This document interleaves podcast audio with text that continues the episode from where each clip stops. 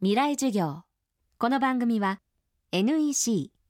暮らしをもっと楽しく快適に川口義賢がお送りします。未来授業月曜日。チャプト1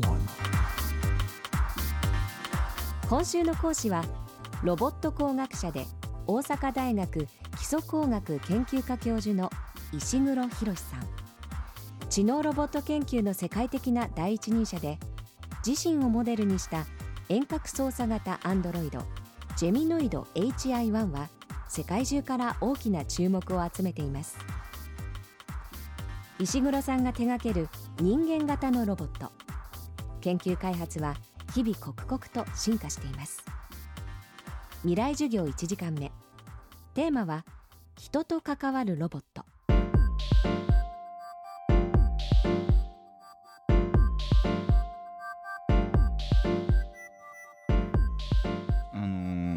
もともとは、まあ、工場の中で働くのが、まあ、ロボットの役割だったんですけど、まあ、そういうロボットの研究ってのは大体終わってきたので、まあ、今度は日常生活の中で働くロボットを作ろうでそうした時に工場の中と違ってですねあの日常生活の中に人がたくさんいてロボットの最も大事なその機能っていうか役割は人と関わるっていうことになるんですね。でじゃあ人と関わるのに、えー、とどういうロボットがいいのかと、えーまあ、そう考えるとその多分ロボットっていうのは人らしい姿形をしていた方がいいんじゃないかと思うんですよね。なんでかっていうと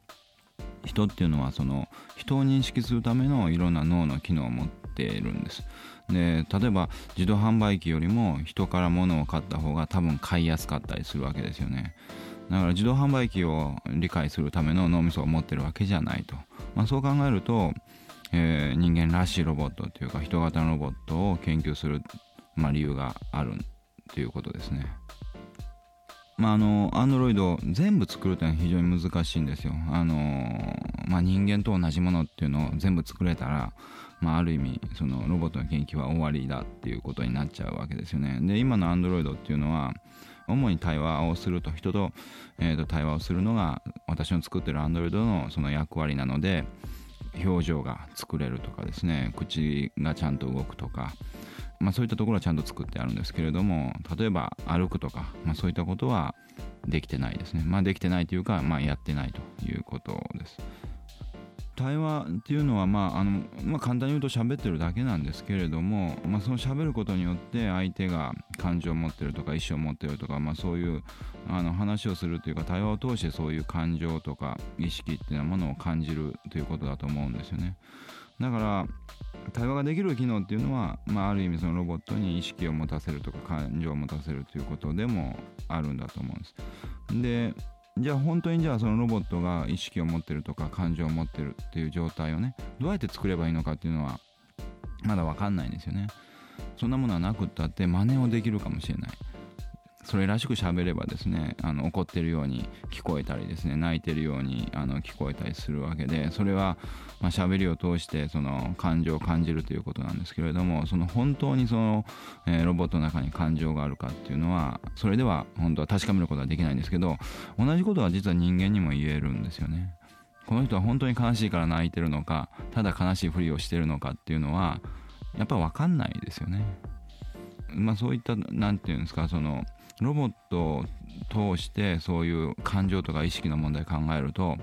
えー、と人間に返ってくるというか人間も本当にロボットとどこが違うのかっていうのを疑い出すと、まあ、そういったところはねこの研究のすごく面白いところですよね。未来授業。明日もロボット工学者石黒博さんの講義をお届けします。球にあふれるたくさんの情報数字も文章も動画も感情もそんなビッグデータを集めて組み合わせて分析して新しい価値を創造する。